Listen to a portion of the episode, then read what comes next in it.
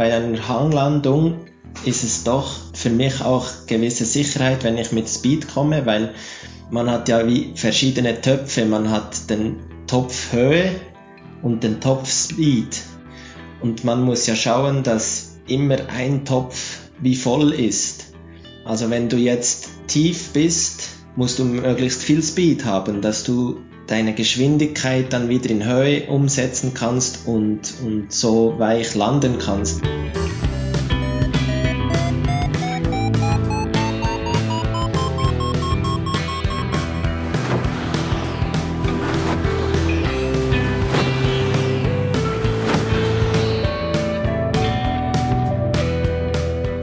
Potsglitz, der Lugleits Podcast. Geschichten aus dem Kosmos des Gleitschirmfliegens. Heute mit Patrick von Kennel und Lucian Haas am Mikrofon.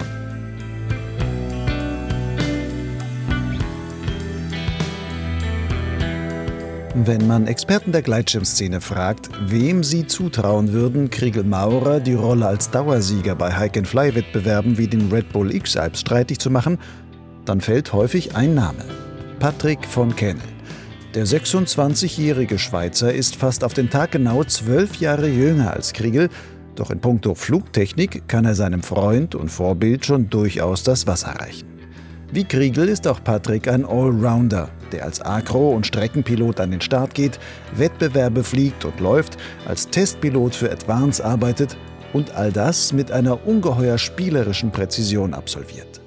Am sichtbarsten wird das, wenn es darum geht, auch an unwirtlichen, engen und steilen Flecken am Berg elegant auf den Punkt Top zu landen.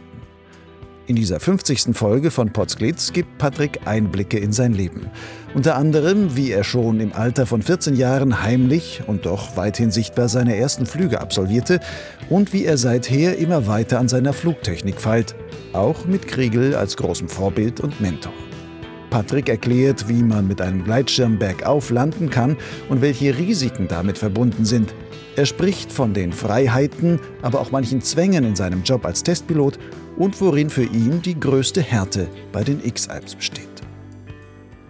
Bevor wir in das Gespräch einsteigen, noch eine kurze Erinnerung. Potsglitz und der zugehörige Blog Lugleitz sind für jedermann kostenfrei im Netz zugänglich, sie sind aber nicht kostenlos. In beide Projekte investiere ich als freier Journalist viel Arbeit und Zeit. Das ist auf Dauer nur möglich, wenn ich dafür auch etwas zurückbekomme.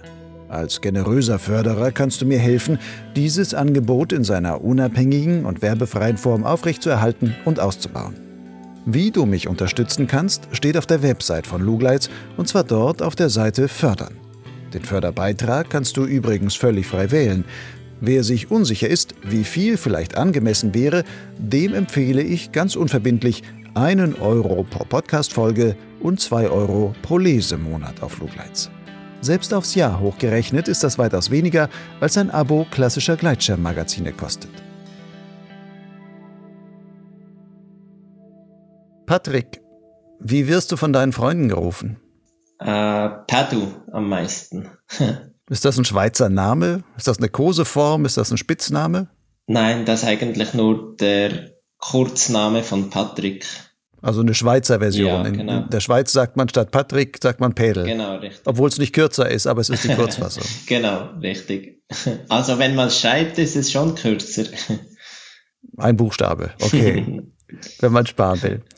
Wenn wir schon mal bei deinen Ursprüngen sind, das war jetzt der Namensursprung, ähm, erzähl mal von deinen Anfängen der Fliegerei. Wie alt warst du, als für dich quasi so zum ersten Mal klar war, dass du Gleitschirm fliegen willst? Ja, das geht schon ziemlich lange zurück. Meine Eltern haben Mitte der 50er Jahre begonnen mit Gleitschirmfliegen und so bin ich mit dem eigentlich aufgewachsen. Ähm, das Gleitschirmfliegen war nichts Neues für mich. Ähm, und so war doch schon ziemlich früh auch klar, dass ich das auch einmal wollte.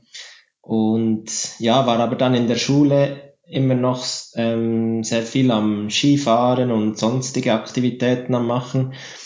Aber dann mit 13, das war so der Punkt, mein Vater war gerade an einem Wettkampf am Fliegen und ich war am Landeplatz am, am Zuschauen und das so, da weiß ich, da realisierte ich so das erste Mal, boah, das ist schon ziemlich cool, was die da machen. Das, möchte ich auch machen. Und dann habe ich direkt gerade beim Fluglehrer gefragt, wie man das machen muss. Und ja, von dem eigentlich von 13 habe ich dann so gedacht, das will ich auch machen. Das war mit 13. Wann warst du dann das erste Mal wirklich in der Luft? Ja, Alleine? Ja, das war etwa mit 14. Das schon in der Ausbildung oder hast du da ein bisschen Nein. vorher schon probiert?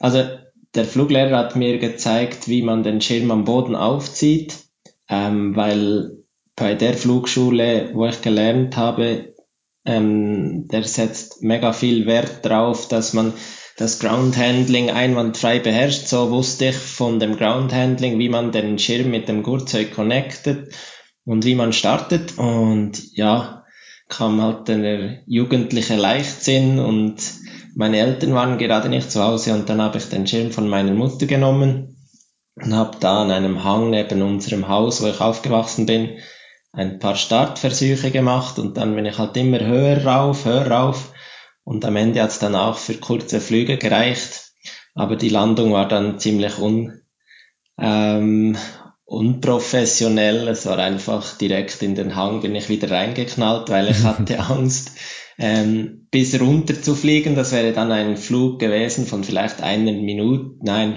zwei Minuten. Und so dachte ich, ja, nein, ist vielleicht safer, wenn ich einfach rausstarte, 180 Grad drehe und nach 30 Sekunden wieder in den Hang einbombe oder einknalle.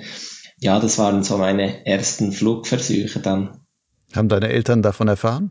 Ja, blöderweise war an dem Tag gerade ein Festival von der Flugschule und ich war wirklich perfekt positioniert, quasi ähm, auf der Gegenüberseite von, von der Flugschule mit einem alten Schirm von meiner Mutter, der ähm, so diese Leuchtfarben noch hatte, also wie ein Drehlicht auf dem Lastwagen war ich da positioniert und das hat natürlich ähm, jeder, der an diesem Festival war, gesehen. Und die haben dann meine Mutter gefragt, ob sie da am Fliegen war. Und sie hat gesagt, ja nein, wir waren am Skifahren. Und dann war es ziemlich schnell mal klar, dass ich das war. Und dann? Hast du Ärger gekriegt mit deiner Mutter oder ist das glimpflich ausgegangen? Ja, also meine Mutter hatte schon nicht Freude. Die wollte mir das Fliegen eigentlich nach dieser Aktion verbieten.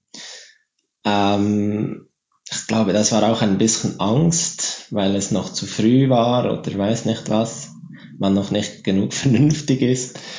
Ähm, aber dann mein, Mut äh, mein Vater hat dann ähm, mit dir noch ein bisschen gesprochen und hat dann auch gesagt, ja, es sei doch besser, wenn er in die Flugschule geht, statt da selbst etwas zu üben, weil er war ja auch einmal in dem Alter und wusste wahrscheinlich schon, dass ich das im Heimlichen weiter üben werde, wenn ich nicht in die Flugschule gehen kann. Und das war dann so der Ausschlaggeber, dass ich in die Flugschule gehen konnte mit der Unterschrift von meinem Vater.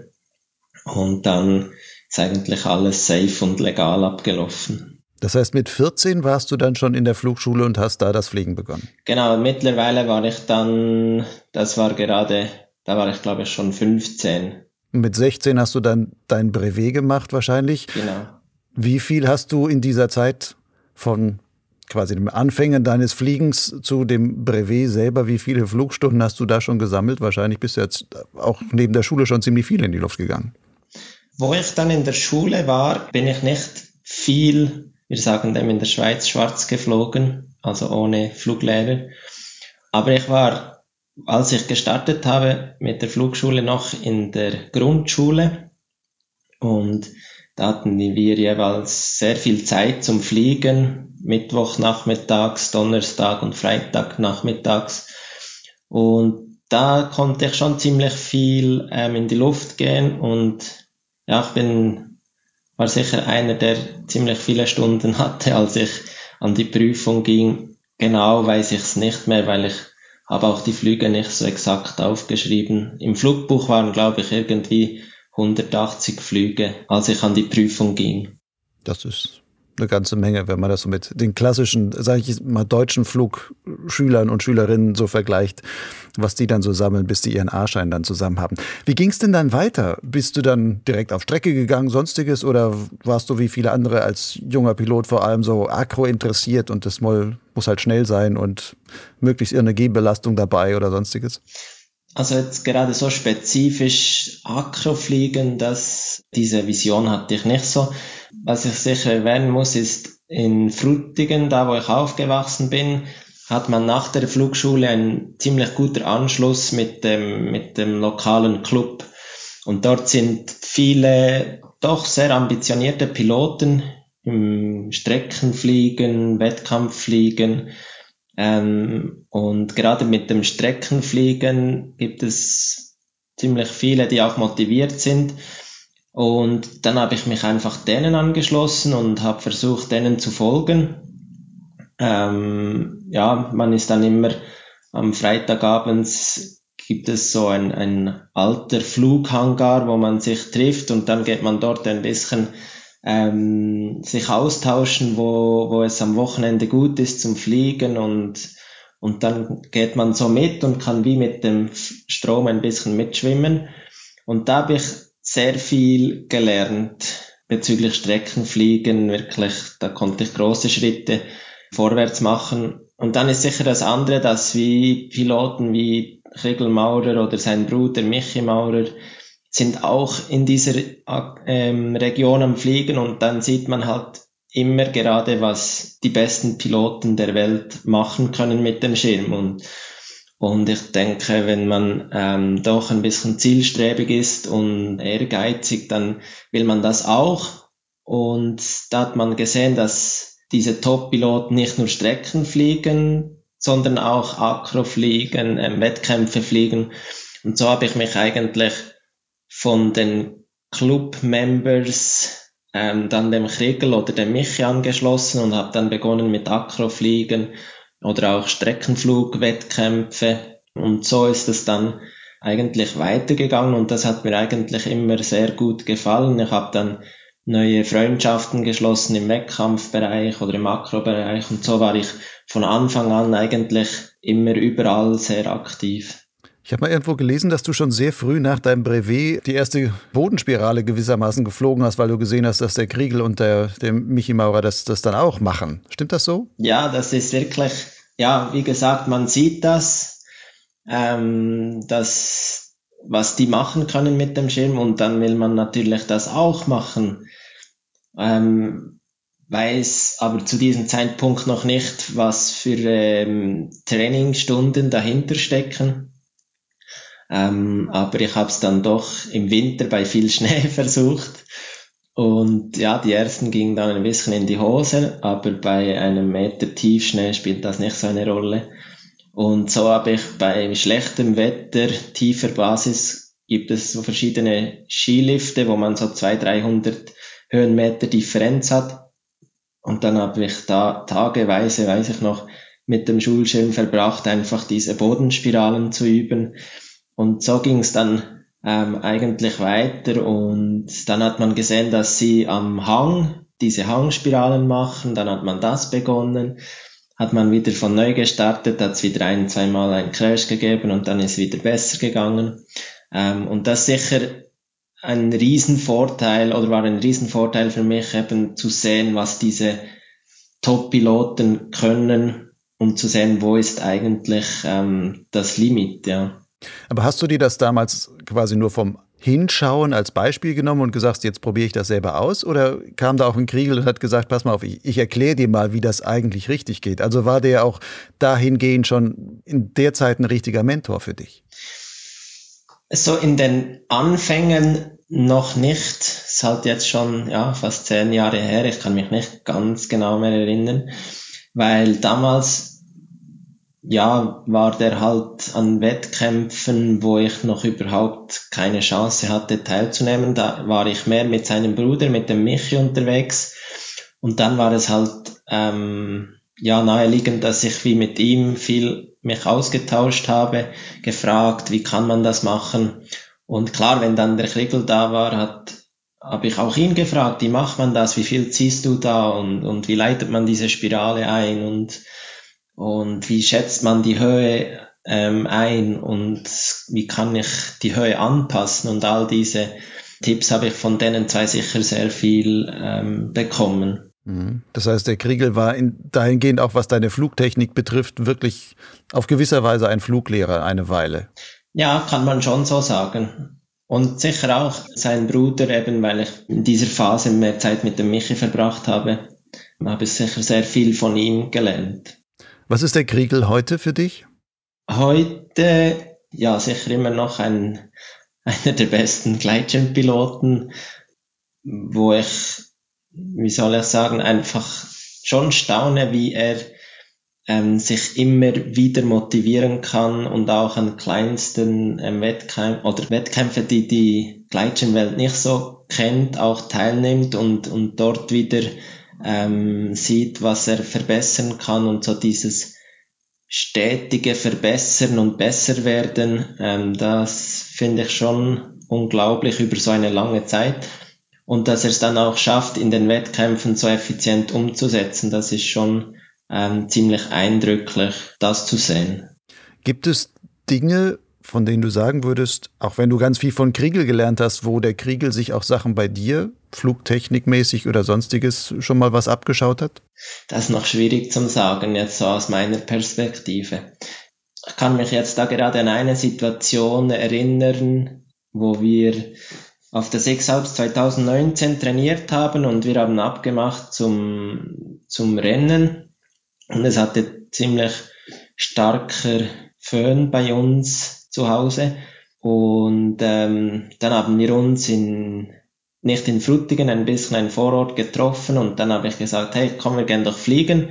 Das sollte vielleicht gehen. Und er hat gesagt, ja, nein, das, das geht doch nicht, hat zu viel Wind, hat gar nicht damit spekuliert zu fliegen. Dann habe hab ich wie ihn überreden können und dann sind wir fliegen gegangen und es war wirklich ähm, ein sehr interessanter Flug und wir dachten beide nicht, dass es so gut geht, aber es ist dann ziemlich gut gegangen und ich glaube so solche Momente gab es vielleicht schon, wo, wo er wie nicht ans Fliegen gedacht hat, aber ja, weil es jetzt in diesem Fall zu viel Wind hatte und ich dachte mir, ja, gehen wir einfach mal versuchen. Und so konnten wir beide voneinander profitieren. Aber jetzt so spezifisch wüsste ich jetzt gerade nichts. Mhm, das ist so mehr so ein indirektes Pushen dann vielleicht. Im Sommer trittst du jetzt bei den Red Bull X-Alps 2021 auch wieder an und dann auch gegen Griegel an. Hältst du ihn für schlagbar? Ist halt sehr schwierig zu sagen. Ich meine, der Grad zwischen, ähm, sagen wir jetzt mal, Verletzungsgefahr ähm, das sieht man doch hier und da wieder, dass es immer irgendwie etwas passieren kann und man muss nur blöd den Fuß verdrehen bei einer Landung ähm, und dann ist, ja, kann das schon dumm sein oder ja, schlimmstenfalls muss man das Rennen beenden. Ich denke, dieses muss man sich wie bewusst sein und das kann auch einem Kriegel passieren, wie, wie allen anderen auch. Was er halt hat mit seinem Erfahrungsschatz und das, was ich vorhin angesprochen habe, so das effiziente Umsetzen, was er in der Vorbereitungszeit gelernt hat und auf seine Stärken vertrauen, ähm, das macht ihn schon sehr, sehr stark und es gibt niemand, der so viel Erfahrung hat wie ihn. Und ähm, ja, das wird schon ziemlich schwierig, aber ja, ich meine, es kann auch irgendwie mal eine Situation geben, wo man es flugtechnisch besser erwischt oder besser macht und ja, so dann einen Vorteil hat. 2019 bist du bei den X-Alps Achter geworden, bist aber bis Monaco gekommen und hast damit das Ziel dann auch erreicht. Was hat sich seither für dich dadurch verändert und wie gehst du jetzt diese neuen X-Alps vielleicht mit einer anderen Herangehensweise an? Ja, ich glaube, die Einstellung hat sich nicht sehr geändert. Ich habe immer noch sehr Respekt vor diesem Rennen. Gerade die langen Tage, 17,5 Stunden und ich, ich liebe es irgendwie 8, 9 Stunden zu schlafen und dann ist halt mit 5 Stunden Schlaf für mich schon ziemlich zäh. Das ist im Vergleich zum 2019 sicher immer noch gleich. Vielleicht noch ein bisschen ausgeprägter, weil ich jetzt weiß, wie es sich anfühlt. Ähm, aber was sicher ein Vorteil ist, ist, ich weiß, was auf mich zukommt. Ich weiß, was für mich wichtig ist. Vorher konnte ich nur so von, von Erfahrungen von anderen ähm, profitieren. Ja, andere Athleten fragen, wie haben sie das gemacht? Und ich jetzt weiß ich, was für mich gut ist. Der Nachteil ist sicher, dass man sich unter Druck setzt oder die Schwierigkeit. Ich denke, das zweite Mal ist sicher dass die größte Herausforderung, weil man Erwartungen hat und diese muss man auch ähm, lernen, dann damit umzugehen. Aber ich habe da viele Leute um mich herum, die mich sehr gut unterstützen, sei das physisch oder psychisch auch. Und ja, ich bin eigentlich sehr zuversichtlich und freue mich wirklich extrem fest auf dieses Rennen. Ist denn dein Unterstützungsteam in diesem Jahr größer, als das vor zwei Jahren war? Auch was in der Vorbereitung so? Am Rennen selbst ist es ziemlich identisch, aber jetzt in der Vorbereitungszeit ist es schon größer.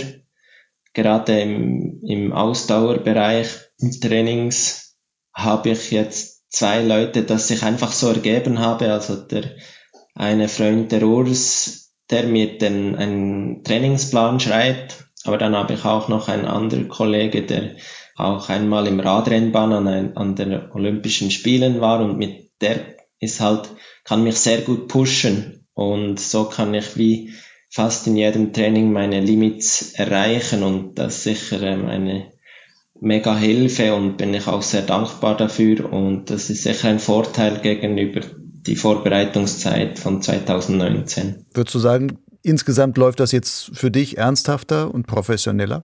Auf jeden Fall, ja. 2019 war ich auch so ein bisschen überfordert mit der ganzen Situation manchmal. Es gibt wirklich so viele neue Sachen zum Lernen. Schon nur die ganzen Sponsorings, äh, die die ganzen Gespräche, da kann man natürlich jetzt noch profitieren, was man 2019 aufgebaut hat, kann man jetzt schon ein bisschen noch weiterziehen, hat man wie damals vorgearbeitet.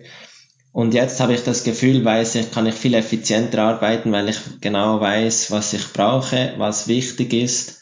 Und so, wenn ich die Vorbereitungszeit von 2019 noch so daran denke, war, hatte ich oft so den Kopf, ziemlich voll und wusste nicht, ja, soll ich jetzt das oder das machen? Und jetzt, ja, habe ich wie eine klare Ansicht, was wichtig ist. Mhm. Was fällt dir beim Training für die X-Hype am schwersten? Wo hast du quasi den größten Schweinehund, den du überwinden musst? Ich glaube, das jetzt noch fast zu früh, oder kann ich jetzt noch fast nicht sagen, weil im Moment bin ich wirklich extrem motiviert, das Training macht mega Spaß mit, mit den Freunden, die ich um mich herum habe. Fliegen konnte ich ziemlich viel, da ich noch in Mexiko war letztes, also November, Dezember. Von dem her vom Fliegerischen her schon ziemlich gut. Auch so das neue Entdecken mit im psychischen Bereich, also so mit dem Kopf, was ich da noch Neues lernen kann, das ist für mich mega spannend, was man da noch alles lernen kann ja, ich glaube, wenn mir jemand sagen müsste, ich müsste morgen früh um sechs trainieren, irgendwie laufen gehen in der Kälte, da, das wäre sicher das Schwerste, wenn, wenn man jetzt etwas suchen müsste, das ich nicht mega gerne mache. Ja. Müsstest du das aber nicht eigentlich auch trainieren, dass du sagst, möglichst also eine Weile wenig schlafen und damit auch auszukommen, dass man wenig Schlaf hat und das in irgendeiner Weise anders kompensiert? Ich habe jetzt das schon 26 Jahre geübt, früh aufzustehen und das funktioniert immer noch nicht. also ich glaube, ich habe Ende diese Option, dass ich jetzt zehn, einfach zehn Tage auf die, oder wie lange es danach dauert, auf die Zähne beiße und dann ist es wieder für zwei Jahre gut mit früh aufstehen. Das heißt, vom Schlaftyp her gibt es ja so, so, verschiedene Einteilungen, es heißt, es gibt die Lerchentypen, die früh aufstehen, aber dann bist du auf jeden Fall die Eule, die immer eher spät arbeiten kann, aber dann auch lange ausschlafen muss. Ja, ich weiß nicht, ich bin, glaube ich, keiner von diesen Typen, weil am Abend gehe ich auch gerne ins Bett. Äh, Nein, aber das Frühaufstehen ist wirklich nicht etwas, das ich als Stärke von mir bezeichne. Im vergangenen Jahr hast du ja mal einen großen ähm, Hike-and-Fly-Wettbewerb gewonnen, die Dolomiti Superfly.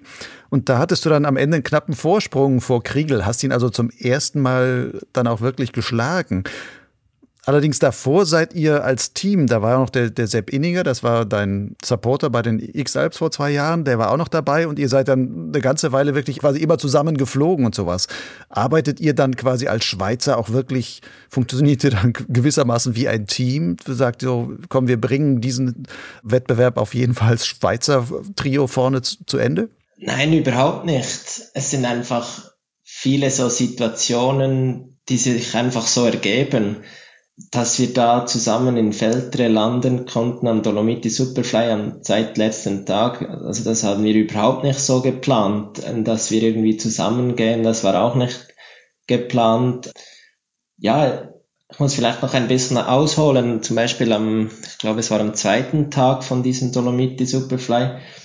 Nach dem Turnpoint sind wir hochgestiegen, der Kriegel und ich, sie gestartet und er hat gerade besser erwischt, die Thermik und konnte über doch ein ziemlich hohes Ridge rüberfliegen und ich dachte mir schon, scheiße, jetzt ist der weg, den sehe ich nie wieder, weil es ist dann, sind Wolken gekommen, Regen und eine halbe Stunde später, wie aus dem Nichts, also ich habe dann einfach Höhe gehalten und eine ja, gute halbe Stunde später ist es dann wieder ein bisschen gestiegen und oben hat es dann Wind gegeben, konnte ich dann aufsohren und auch über diese Ridge fliegen, ziemlich unerwartet dann hatte ich ziemlich gute Gleitzahl und bin einfach top gelandet. Und dann kommt der Kriegel da aus dem Wald zum Laufen. Und ich dachte mir, ja, was ist denn jetzt wieder? Und das einfach, ich dachte mir, der ist wirklich jetzt auf und davon, den sehe ich im Ziel mhm. wieder. Und dann kommt er da aus dem Wald und, und dann waren wir wieder zusammen. Und dann sind wir hochgestiegen, den letzten Gleitflug. Ich bin auf dieser Seite vom, vom Ridge Richtung Meran rausgeflogen, er auf der anderen Seite, weil er hatte anderen Wind beim Starten dann. Ich bin ein bisschen früher gestartet und bei der Landung waren wir wieder am gleichen Ort. Und so hat's wieder uns zusammengemixt und ja, das, ich glaube, es ist einfach Zufall. Und dann am Ende war so ein bisschen, ja, der, der am meisten Glück hat, gewinnt, der, der den besten Thermik spart hat in dieser Situation oder am richtigen Ort genug Höhe macht, hat jetzt in diesem Fall ähm, das Rennen gewonnen und das war nicht irgendwie, dass wir gesagt haben, ja, wir wollen einander helfen, dass wir ähm, gewinnen. Das war überhaupt nicht so. Das heißt, diese letzte Thermik, die du dann auch besser erwischt hast, würdest du auch sagen, das war eigentlich letzten Endes nur Glück. Es hätte genauso auch der Sepp oder auch der Kriegel sein können. Ja, ich glaube, Sicher gehört so in einer Situation Glück dazu, aber ja, ich glaube auch, man muss einfach in diesem Moment so die, es ist noch schwierig zu sagen, was es ausgemacht hat. Der Kriegel und der Sepp, die haben ziemlich gepusht und ich hatte so das Gefühl, ja, die gehen jetzt ziemlich schnell.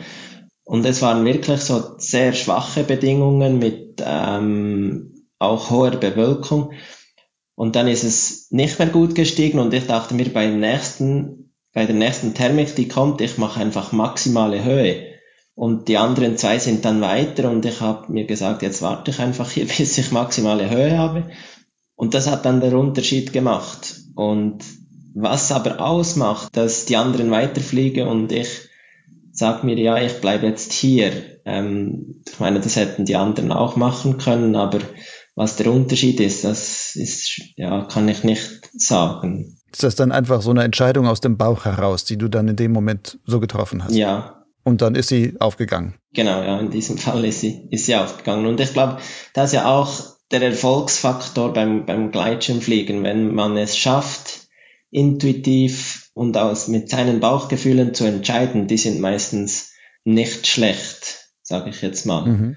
Oder bei mir ist es so, wenn ich mich auf die Bauchgefühle ver vertraue, dann fliege ich oft ziemlich gut.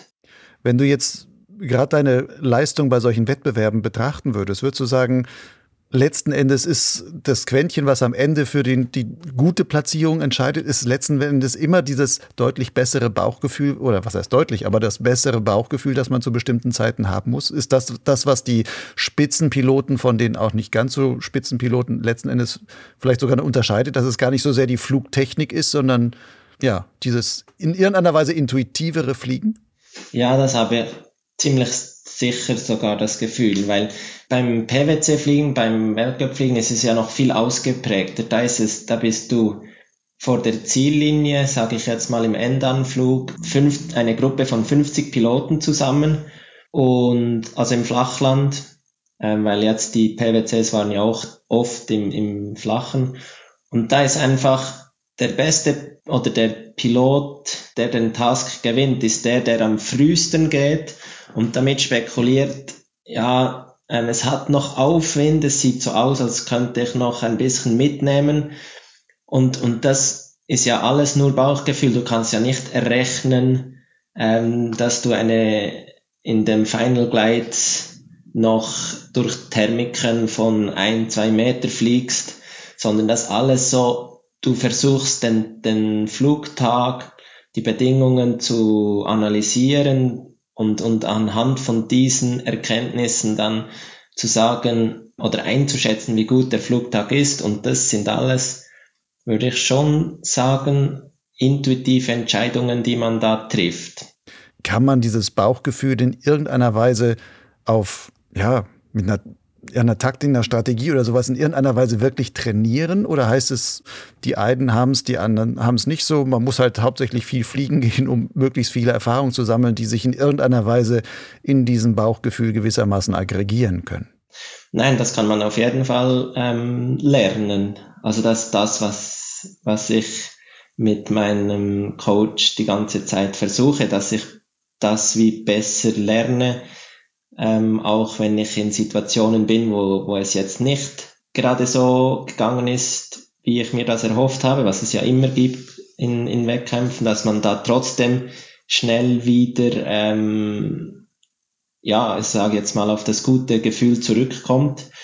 Und das sind wir extrem, also das ist intensiv, was wir da für Trainings machen und auch vom Zeitaufwand her. Und ich bin überzeugt, das kann jeder lernen.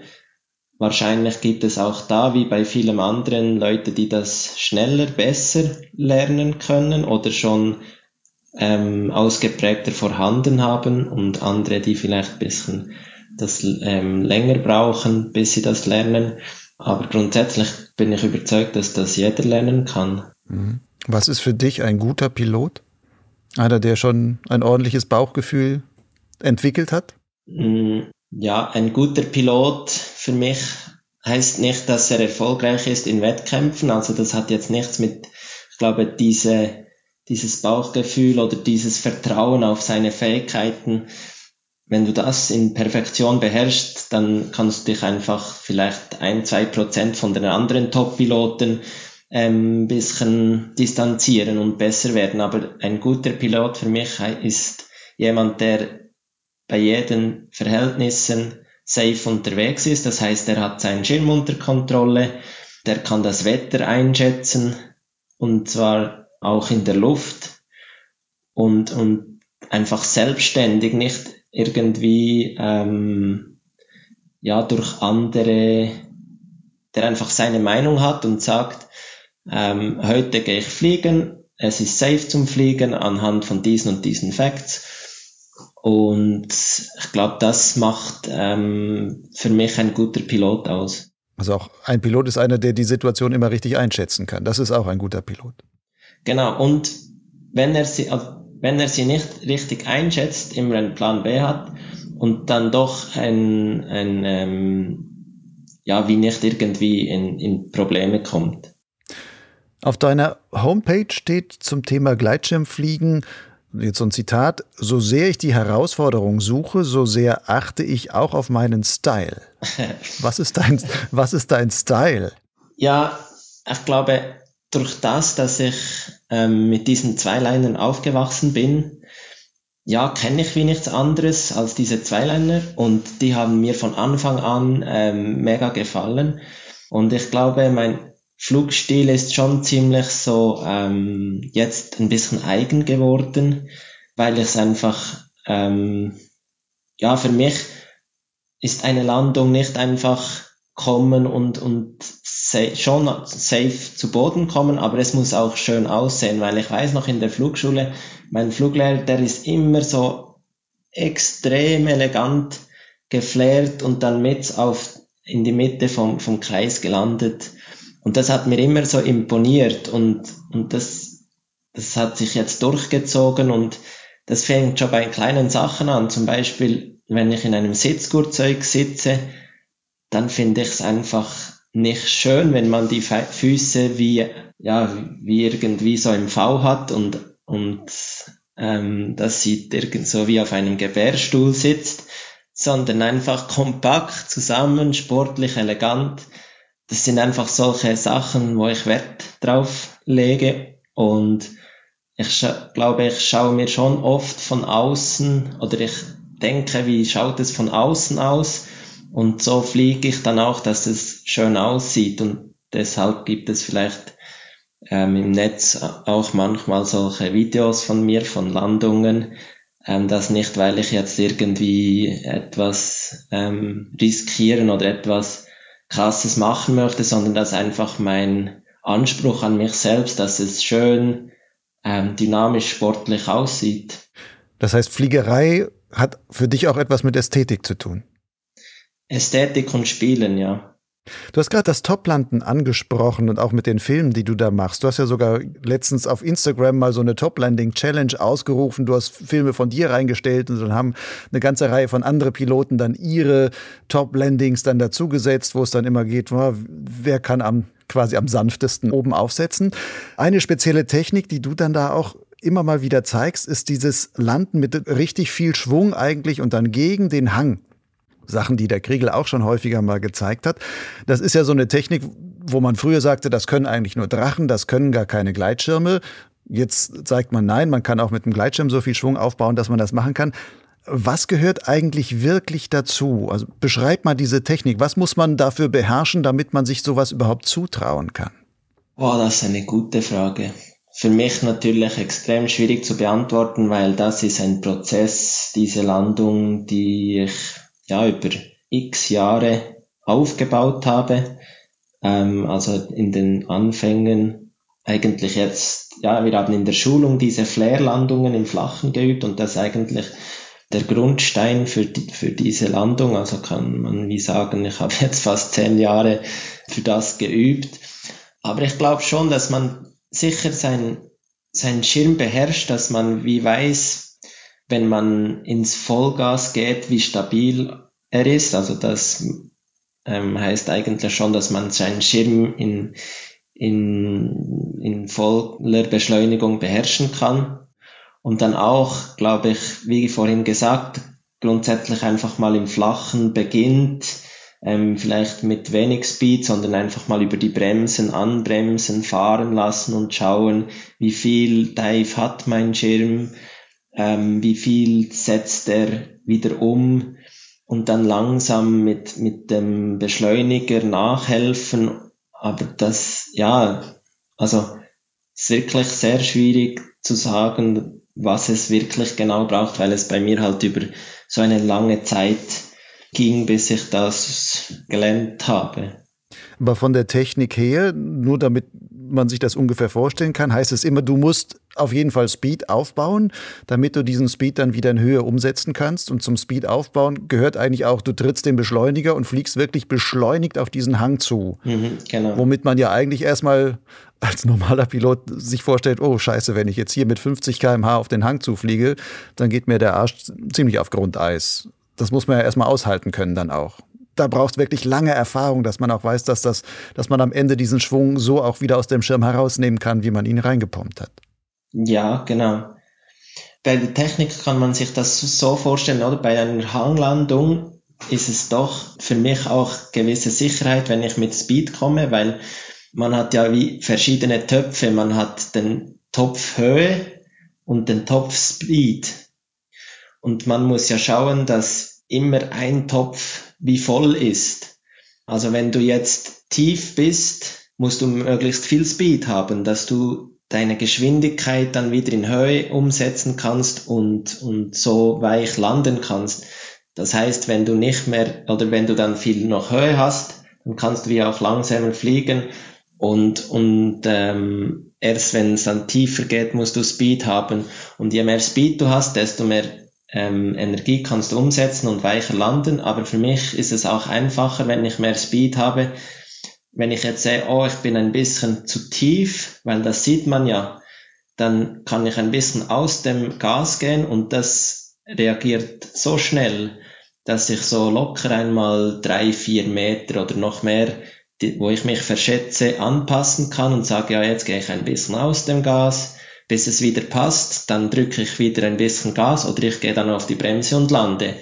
Wenn ich jetzt angebremst auf einen Hang zu fliege, ja, dann kommt, weiß man ja, kommt nicht mehr mega viel Energie und dann, ja, dann knallt man ein. Und so ist eigentlich die Geschwindigkeit ist wie meine Sicherheit in dem Sinn. Nun fliegst du ja diese Manöver meistens mit einem Zweiliner wo man A, viel Speed aufbauen kann, zweitens noch die direkte Anstellwinkelkontrolle auch noch hinten über die, die ähm, B-Line hat, wo du dann mit den Griffen halt das entsprechend auch noch ähm, besser kontrollieren kannst.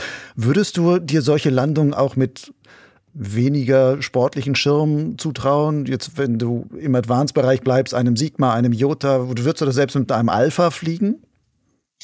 Ja, weil wir machen das auch mit dem Alpha so. Nur, dass wir dann da meistens aus irgendwie einer Spirale den Hang hochlanden. Weil der sonst nicht genügend Speed überhaupt aufbaut, oder warum? Ja, genau. Aber das ist dann, das ist wirklich, ja, das, also für mich das Schwierigste mit dem, mit dem Alpha, so eine dynamische Landung machen. Nein, aber grundsätzlich geht das mit jedem Schirm. Jetzt in den C-Class-Schirmen gibt es ja dieses neue ähm, C-Pitch Control, wo man die B gleichzeitig auch mitzieht. Dass sich das so dem Zweiliner-Feeling ein bisschen annähert. Genau, richtig. Und das kommt doch schon relativ nahe an den Zweiliner. Und von dem her mit den C-Schirmen geht das auch, ja, hervorragend. Das kann man auch mit B-Schirmen machen. Es wird dann einfach schwieriger, weil man weniger schnell viel Dynamik aufbauen kann. Mhm. Aber sonst geht das eigentlich mit jedem Schirm. Also wenn wir am, bei den Testarbeiten landen, wir immer so dynamisch. Teilweise zeigst du ja auch bei diesem Punktland eine ungeheure Präzision. Es gibt so ein Video, bei dem du mal an einem sehr schmalen Berggrat, der oben so also wie so ein Messerschneid, ein bisschen übertrieben ausgesehen da sieht. Und da setzt du zu einer Top-Landung an, indem du von hinten auch tiefer dann halt deinen Schwung aufgebaut hast. Dann den Schwung in Höhe umsetzt und so ganz federleicht, so Babs oben genau auf dem schmalen Pfad landest, der da oben auf diesem Bergrad verläuft. Hast du das so im Blut, dass du sagst, das funktioniert einfach? Oder hast du dafür vielleicht fünf Anläufe gebraucht und hast dann nur das Video von dem ins Netz gestellt, wo du sagst, das hat am Ende auch genauso funktioniert, dass das dann toll ist? meistens solche Videos entstehen ja nicht, dass ich wie das machen will, sondern das ist einfach jetzt dann in diesem Fall konnten wir da sohren, also die, die Sonnenseite von diesem, ja, wenn man das Video gesehen hat, die Sonnenseite dort konnte man sohren und da war ich einfach nur am Rumspielen. Also wir waren damals mit äh, deinem Freund war ich dort am Fotografieren und ich war da am Rumspielen und diesen Gipfel am Rumfliegen und dann bin ich wieder reingelandet. Und das habe ich sicher zwei, dreimal so gemacht. Das hat ziemlich gut funktioniert und es hat sicher auch ein, zweimal, wo ich dann vielleicht ein bisschen zu hoch war, weil es ist noch schwierig, wenn man hinten in den Schatten reingeht, ins Lee und dann vorne ins Luft kommt und noch zu viel Energie hat, dann ja, steigt man gerade wieder zwei, drei Meter hoch ähm, und dann versucht man noch einmal, aber das in dem Fall waren die Bedingungen so gut, dass es relativ einfach gefallen ist, so präzise zu landen. Du hast dich aber noch nie bei einer Top-Landung so verschätzt, dass die mal sehr hart wurde, sag ich mal. Nein, zum Glück, ja, hatte ich jetzt bis jetzt wirklich immer Glück und ich hatte 2011 mal einen Arbeitsunfall, in, wo ich noch in der Ausbildung war, aber beim Gleitschirmfliegen hatte ich jetzt noch nie einen Unfall. Mhm. Arbeitsunfall heißt jetzt aber nicht Arbeit mit dem Gleitschirm, sondern deine normale Arbeit, die du gemacht hast. Genau, damals war ich noch in der Ausbildung zum, ich habe Forstwart gelernt und da hat es mir so ein Hydraulikzylinder in, den, in das Knie gedrückt Ähm, das war ja damals einfach ein Arbeitsunfall. Hat sich das in irgendwas gelehrt, was auch in deiner Fliegerei zum Tragen kommt? Ähm, ja, ich würde sagen, meine Geduld, meine Geduld hat das sicher ein bisschen gestärkt, weil ich musste dann, äh, mein erster Flugsommer habe ich an den, wie sagt man dem auf Deutsch, wie sagen dem Krücken, weißt du, musste ich dann durch den Sommer an diesen gehen, ein, irgendwie vier oder fünf Monate und habe die Schirme gesehen fliegen und das hat ähm, meine Geduld schon ziemlich strapaziert. Das heißt, das war seit deiner Ausbildung die einzige Ausfallzeit, die du wirklich hattest, wo du sagst, da konntest du mal nicht fliegen gehen, diese vier, fünf Monate. Ja, genau. Es war ähm, noch dazwischen, waren so vielleicht zwei, drei Tage wegen Grippe oder so irgendwie. Lass uns doch noch mal zu den Toplanden zurückkommen. Es gibt nämlich noch ein weiteres Video, was ich so bisher davor auch noch nie gesehen hattest. Das ist ein sogenannter Swoop 180 wo du ein ganz kurzes Video eigentlich nur, sind gleich nur 15 Sekunden. Da sieht man, wie du mit super Speed auf irgendeinem Bergsee zu schießt, ganz knapp über der Wasseroberfläche bist, dann den Schirm wegsteigen lässt, beim Wegsteigen dann die Kurve ziehst und dann wirklich so eine 180 Grad Hookturn dann eigentlich machst, zurückfliegst zum Seeufer und dann da einfach landest. Ist das etwas, wo du sagst, das ist ein Skill, was so noch kein, kein anderer jemals gemacht hat? Ja, vielleicht gibt's gibt's jemand, der das schon gemacht hat, aber ich habe es noch nie gerade so gesehen. Aber das Ding war halt auch, wie du vorhin schon gesagt hast, oder? Früher hat man gesagt, die solche Hanglandungen kann man nur mit dem Drachen machen. Und das halt etwas, das wäre so wie ein Grund, dass ich beginne, Drachen zu fliegen, wenn man ähm, diese Landungen, wenn man diese sieht, wo sie einfach mega lange flären, dann am Ende hochziehen, 180 Grad, Kurve drehen und zurückfliegen und wieder landen. Das sieht einfach, ja, für mich ist das da könnte ich stundenlang mhm. zuschauen, mhm. wenn solche Landungen. Und ja, dann kam ein, kam, glaube das war sogar am Dolomiti superfrei, als wir im Ziel waren, ähm, ein Supporter, der mich auch, der mich auch an Sixalf begleitet, der Andi Ecki, haben wir da so über Ideen philosophiert, was man noch machen könnte oder so, wie es halt geht beim Abendessen. Und dann war diese Idee mal da, ähm, ja, man könnte ja versuchen, was die Drachen können, vielleicht können wir mit dem Gleitschirm auch. Und so dachte ich mir, ja, das wäre noch cool, das könnten wir versuchen und bin dann mal versuchen gegangen, ob das überhaupt klappt über Grund und das hat ziemlich schnell gut hingehauen und dann haben wir gesagt, gut, gehen wir das übers Wasser versuchen.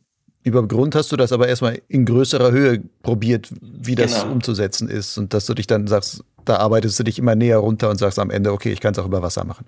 Genau. Ich habe es in, in der Höhe versucht, ob das überhaupt möglich ist. Ähm, habe mir am, an einem Hang Referenzpunkte geschaut. Ähm, die Schwierigkeit ist ja, dass man zu wenig Höhe gewinnen kann und dann eigentlich in der Drehung mit dem Pendel in den Boden einknallt. Und das wusste ich halt am Anfang nicht, ob das reicht, ob ich genug Höhe gewinnen kann, um die 180 Grad Kurve fertig zu fliegen, unter den Schirm runter zu pendeln und dann noch am Boden entlang zu fliegen. Und das habe ich schon zuerst ein paar hundert Meter über Boden gemacht, dann 20 Meter über Boden, 10 Meter über Boden und so immer näher, bis ich dann wirklich runter auf den Boden ging ähm, und, und das so versucht habe. Aber ich weiß noch, das erste Mal, wo ich das ähm, wirklich auf den Boden ging, weil dann gehe ich wirklich 20, 30 Zentimeter über den Boden, lasse den Schirm voll wieder hochsteigen, also aus dem Speed. Und das war schon so ein noch spannendes Gefühl, weil du siehst dann der Boden und du weißt, jetzt, jetzt drehe ich ab und, und teife wieder voll gegen den Boden zu. Aber es hat immer ziemlich gut gereicht, ja. Was würdest du als dein bisher waghalsigstes Projekt oder Flugmanöver oder sowas bezeichnen? also alles, was ich mache mit dem Gleitschirm, das ist für mich persönlich nicht Limit. Also mhm. ich bin ja auch mit dem, haben ja auch so ein Video gemacht mit dem, wo, wo ich mit dem Bike geflogen bin. Da bist du mit dem am Fahrrad gestartet, am Mountainbike und bist dann quasi einfach losgefahren, der Schirm kam hinter dir hoch und damit bist du dann rausgestartet. Genau, richtig. Und auch da, dass, dass man tastet sich ran, man, man versucht, das im safen Rahmen zu üben und das, wie du vorhin gesagt hast, in den Videos sieht man dann das jeweils nicht.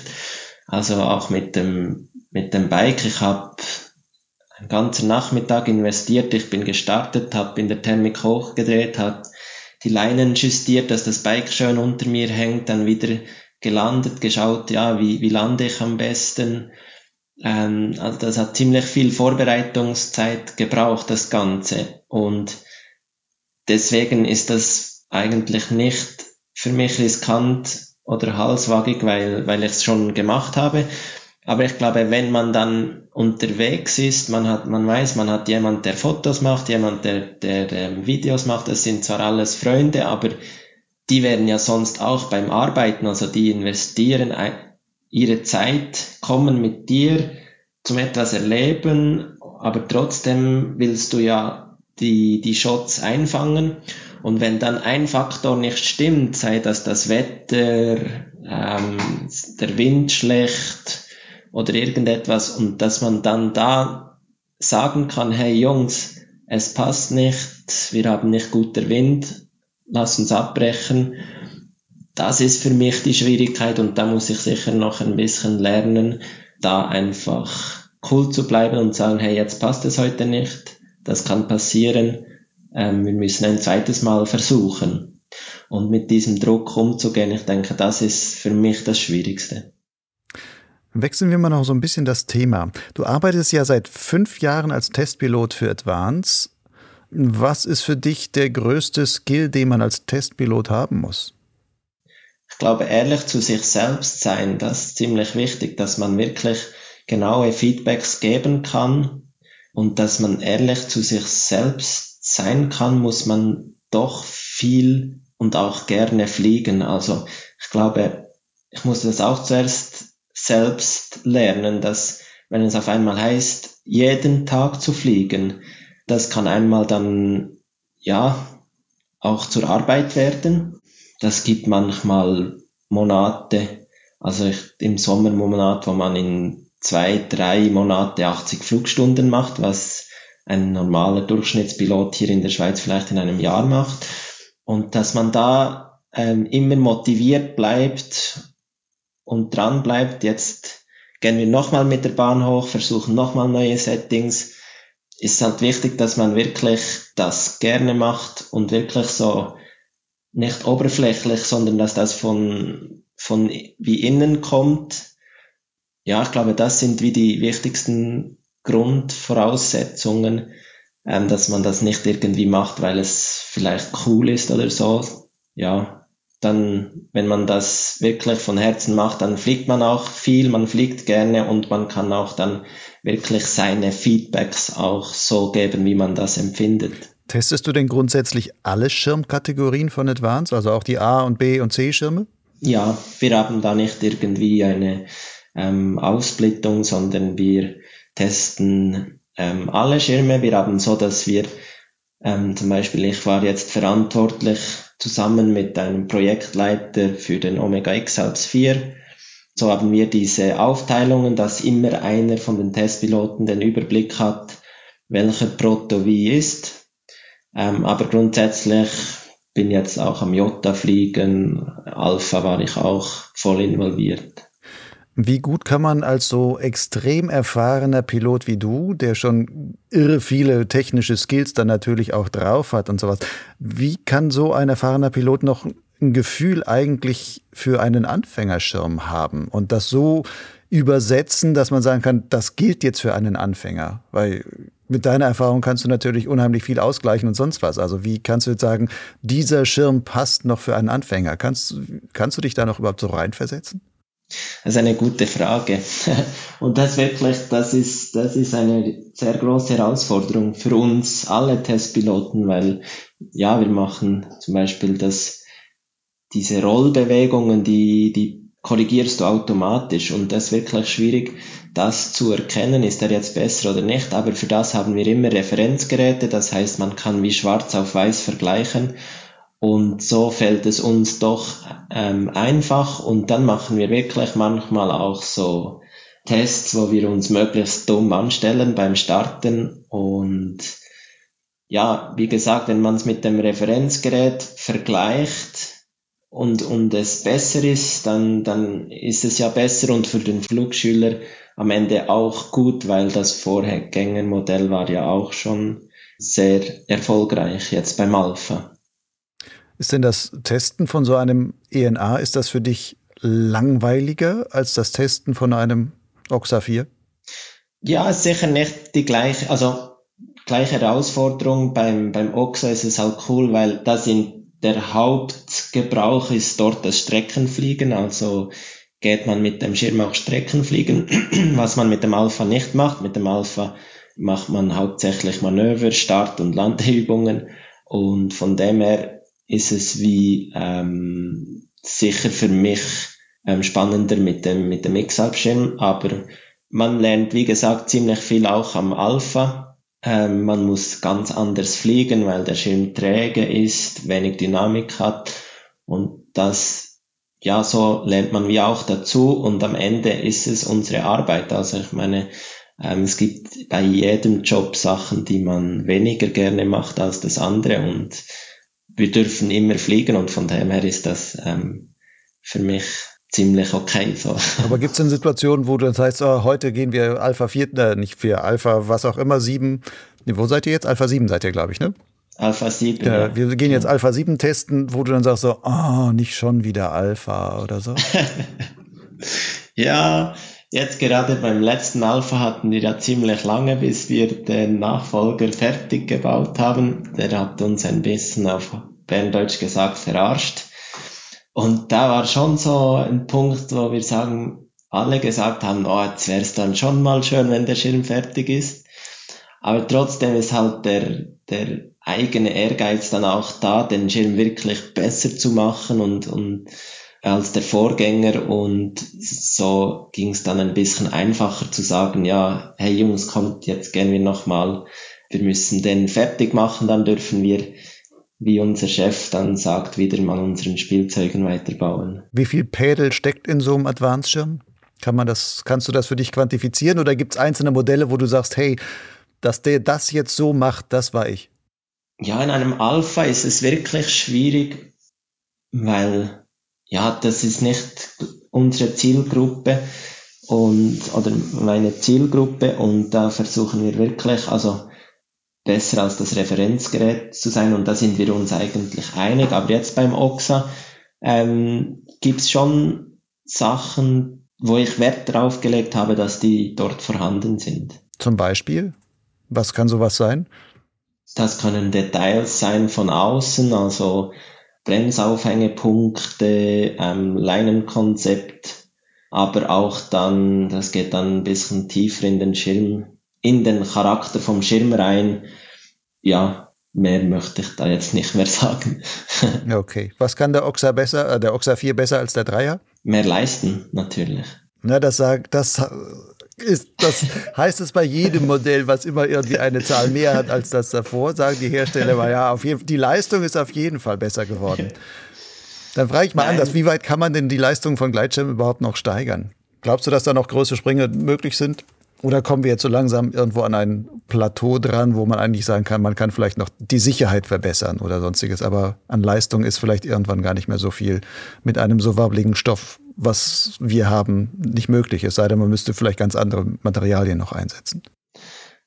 Ja, ich glaube, wenn man den Piloten zuhört, die schon länger fliegen, die sagen immer, ja, man hat schon vor 20 Jahren gesagt, jetzt ist dann fertig. Von dem her, glaube ich, ähm, geht das sicher weiter. Vielleicht nicht mehr gerade in diesen ähm, Sprüngen, wie es einmal gegangen ist. Aber ich glaube schon, dass, dass der Leistungszuwachs sicher, ist, also das sehe ich bei unseren Schirmen immer noch Potenzial ähm, vorhanden ist und dass das sicher bei jedem Schirmmodell weitergeht.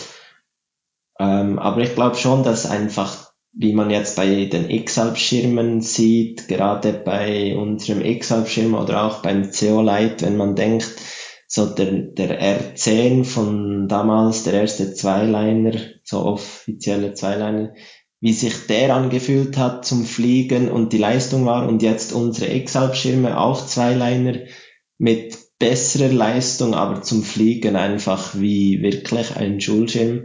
Ich glaube, dieser Charaktertyp wird sich noch mehr ausprägen und vielleicht auch einmal noch tiefer runterrutschen. Ich weiß es nicht. Ich glaube, das wäre schon noch spannend, wenn man auf einmal die Zweiliner, die Zweiliner Vorteile noch in anderen Schirmklassen verbauen könnte.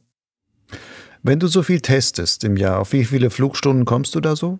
Hältst du das überhaupt nach? Nein, ich bin nicht so der Zahlenmensch und, und auch nicht so, ähm, wie sagt man dem, einfach kann mir solche Sachen, das vergesse ich dann manchmal und dann denke ich, ach, jetzt, jetzt mache ich das wieder nicht. Ich habe es mal versucht, Stunden aufzuschreiben, da habe ich ein halbes Jahr geschafft und rund komme ich so in einem Jahr, wo ich viel fliege, komme ich so zwischen 400 und 500 Flugstunden, ähm, sammeln sich da zusammen. Du bist ja bei Advance selber angestellt. Ist das dann auch so, dass es heißt, du musst mindestens so viele Flugstunden für uns im Jahr leisten? Oder nach was, was geht sowas? Also wie, bei Normalarbeiter heißt es, okay, du hast 40 Wochenstunden oder so etwas. Aber wie ist das bei einem Testpilot? ja, das Produkt muss einfach fertig sein. Nein, in dem Sinne haben wir nicht, dass wir so und so viele Stunden fliegen müssen, weil das ja würde keinen Sinn machen, weil bei manchen Schirmen ist man nach zwei, drei Stunden durch. Bei manchen Schirmen dauert es 20, 30 Stunden, bis man weiß oder bis man ja wirklich weiß, wie, wie der ist. Ähm, von dem her ja, ist das sehr schwierig zu sagen. Und jetzt beim beim Oxat 4 zum Beispiel ist halt, da steckt schon sehr viel auch Herzblut von mir selbst drin, weil es halt auch ein Teil für mich selbst ist. Ich will ja selber ein guter Schirm fliegen an den X-Alps und, und da habe ich wie selbst auch sehr viel Zeit und auch gerne Zeit investiert in diesen Schirm. Und das wird jetzt nicht so strikte, ja, in einem Vertrag festgehalten. Es muss einfach, die Produkte müssen fertig werden. Wie verträgt sich ein X-Alps und auch die Training und die viele Zeit, die du jetzt da reinstecken musst mit deinem Advanced-Job? Gibt es da dann Absprachen oder sagen die einfach, nee, der Pedal ist eh, das, das ist unser Testpilot und das ist gleichzeitig auch Marketing, wenn der quasi für uns in dem Red Bull X-Alps fliegt, das ist auf gewisse Weise auch Teil dann halt Arbeit. Ähm, also das X-Alps ist, also das ähm, ist nicht Arbeit in dem Sinn für Advance, das ist für mich selbst und mache ich auch für mich selbst und finde ich auch gut so, weil am Ende will ich nicht, dass solche Sachen auf einmal von einem dürfen in ein müssen werden. Mhm. Ähm, von dem her mache ich das für mich selbst, aber was sicher ähm, extrem ein Vorteil ist, ist die, das Commitment gegenüber dem X-Alps ist halt extrem cool bei Advance, dass ich kann sehr viel trainieren und habe wirklich jetzt, wo dann der Schirm fertig ist, sehr, sehr ähm, großzügige Freiheiten. Also ich kann wirklich meinen Trainingsplan so gestalten und dann auch verfolgen. Aber natürlich ist das auch in meinem Interesse, dass ich immer noch weiter, ähm, auch in der Vorbereitungszeit bei Advance weiter teste, das, weil wir haben im Moment ziemlich viel Arbeit und da ist jeder Mann quasi gefragt. Die X-Hypes starten im Juni. Wenn die dann vorüber sind, geht es dann direkt bei dir Fullspeed mit, mit Arbeit dann wieder weiter? Oder ist das auch so, dass man sagt, nee, nach so einer Sache brauche ich eigentlich erstmal Urlaub oder da muss ich erstmal irgendwie wieder runterkommen von so einer, ja, in gewisser Weise auch wirklich extremen Situation, die aber dann als Situation dann zwei Wochen gedauert hat? Das ist jetzt noch ziemlich schwierig zu sagen. Also ich plane im Moment bis Ende X-Alps und dann schaue ich ziemlich spontan weiter.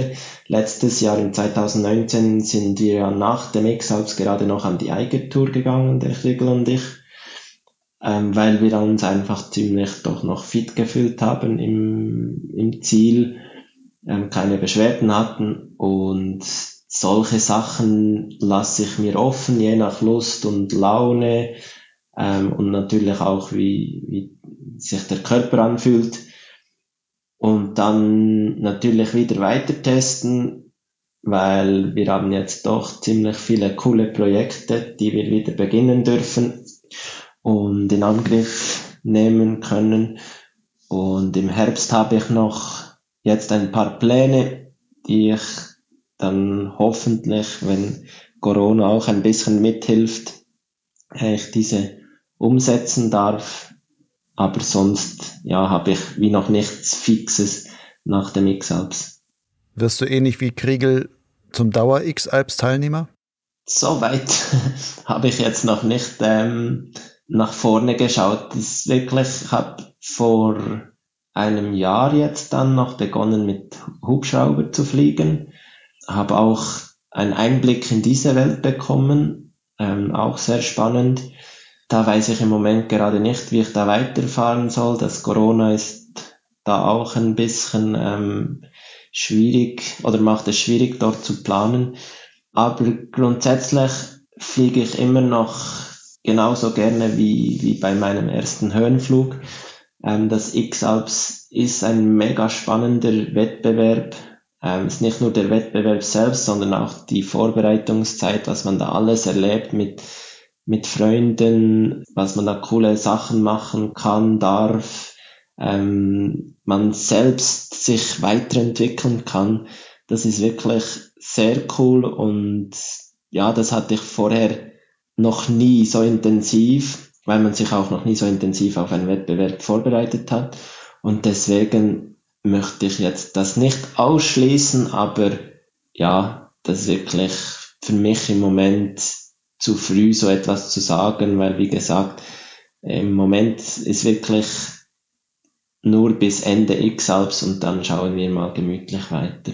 Nach den X-Alps von 2019 da haben auch manche Medien so geschrieben, so, ah, der Petel, das ist quasi der Kronprinz äh, vom Kriegel. Und irgendwann wirst du ihn möglicherweise beerben. Was macht das mit dir? Siehst du das ähnlich oder denkst du, ach, die sollen die mal schreiben oder wie ist das? Ja, das weiß ich gar nicht mehr. Puh. Oder wäre das ein Ziel für dich, zu sagen, aber Nein, irgendwann Ziel, kann ich den Kriegel beerben?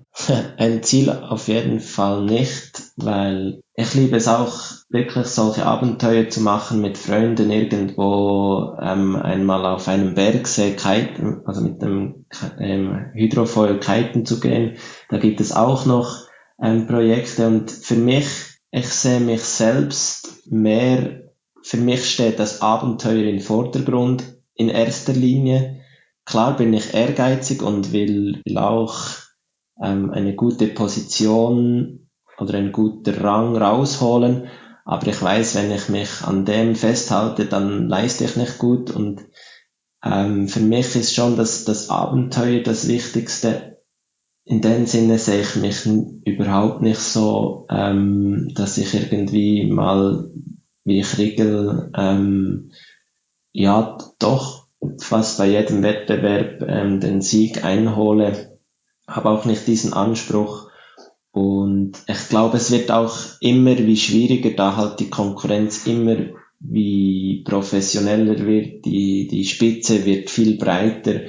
Ja, wenn man das bei dem, die Weltcup vergleicht damals, ähm, also nicht um irgendwie die Leistung zu abschätzen oder so, aber da hatten sie ja wirklich Schirme, die einfach viel besser gegangen sind als andere. Und heutzutage, wo jeder der beste Schirm hat, sind einfach, ist die Piloten, also die, die, die Spitze viel breiter geworden und es viel schwieriger zu gewinnen. Und das wird, wie man jetzt beim X-Alps sieht, auch wahrscheinlich ähm, dieser Trend sein. Und ich glaube, das wird sicher nicht einfacher. Der Kriegel hat den Spitznamen oder sowas, so die, der Adler vom Adelboden. Das heißt, er ist, hat irgendetwas Vogelgleiches. Wenn du ein Vogel sein dürftest, welche Art von Vogel wärst du gerne? Puh. Ja, ein Adler lieber nicht, weil der kann keine Loopings und so fliegen. und eher so gemütlich. Ich finde halt schon diese Bergdolen ziemlich geil, weil die können, ich glaube, das sind die einzigen, die Strömungsabriss oder ich glaube, es gibt nicht viele, die Strömungsabriss ähm, machen können und das ist schon ziemlich cool, diese, diesen Vögeln zuzuschauen, wie die ähm, da rumspielen und, und dir das Brot aus der Hand essen. Das heißt, du würdest dann die Bergdole von Frutigen. Vielleicht, ja. Nein, es ist noch schwierig, was man wirklich mit diesem Namen identifiziert. Ja. Lassen wir es mal mit der Bergdole gut sein. Ist vielleicht ein schönes Bild, dann, dann trotzdem zum Ende. Der Pilot, der nicht einfach nur in großen Strecken und, und Weiten darum fliegen will, sondern immer das spielerische Element auf jeden Fall dann auch noch da mitbehalten will. Patrick, ich danke dir für diese sehr interessante, hintergründige Erzählung von X-Alps bis hin zu deinem Testpilotendasein und vor allem deinen super Skills beim Toplanden dann auch. Ich wünsche dir sehr, sehr viel Erfolg bei den X-Alps, wenn sie anstehen werden wahrscheinlich wieder sehr viele Leute zugucken und das Ganze dann verfolgen und wahrscheinlich von dann auch vor allem wieder die vielen kleinen Filmchen sich angucken, wo es dann heißt, an welchen komischen Stellen haben, hat sich wieder irgendein X-Alps-Pilot und vor allem wahrscheinlich irgendwelche Schweizer Top-Landing trainierten X-Alps-Piloten dann wieder da reingebastelt, wo man nie glauben könnte, dass man da überhaupt irgendwie mit dem Schirm runterkommt. Dir dafür auf jeden Fall alles Gute, dass auch da alle Top-Landing weiterhin immer gut laufen werden. Super, ja. Vielen Dank dir, Lucian, für die Möglichkeit, da ein bisschen über mein Leben zu erzählen.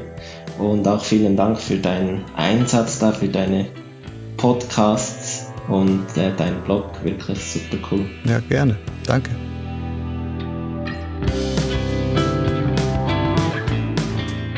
Das war Patrick von Kähnel im Gespräch mit Lucian Haas. Wenn du mehr über die hier angesprochenen Themen und Techniken erfahren willst, dann findest du in den Show Notes zu dieser Podcast-Folge auf Lugleits noch einige Links. Unter anderem zu Videos von Pedals spektakulären Toplandungen. Die sollte man einfach mal gesehen haben. Und wenn dir diese Folge gefallen hat, dann empfiehl Podsglitz doch weiter. Alle bisherigen Podcast-Folgen gibt es auf Lugleits und Soundcloud sowie in bekannten Audiokatalogen wie Spotify, iTunes, Google Podcasts etc. Um keine neue Folge zu verpassen, kannst du Podsglitz auch gleich in deinem Podcatcher abonnieren. Und wenn du schon zum Podcast-Fan geworden bist, dann ist der Schritt zum Förderer von Podsglitz auch nicht mehr weit. Hilf mit, dass ich dir noch viele weitere interessante Geschichten aus dem Kosmos des Gleitschirmfliegens präsentieren kann. Jede Folge ist dann auch irgendwie deine Folge. Ich danke allen, die schon jetzt meine Arbeit an Podsglitz und Blue Glides generös unterstützen. Bis zum nächsten Mal. Ciao.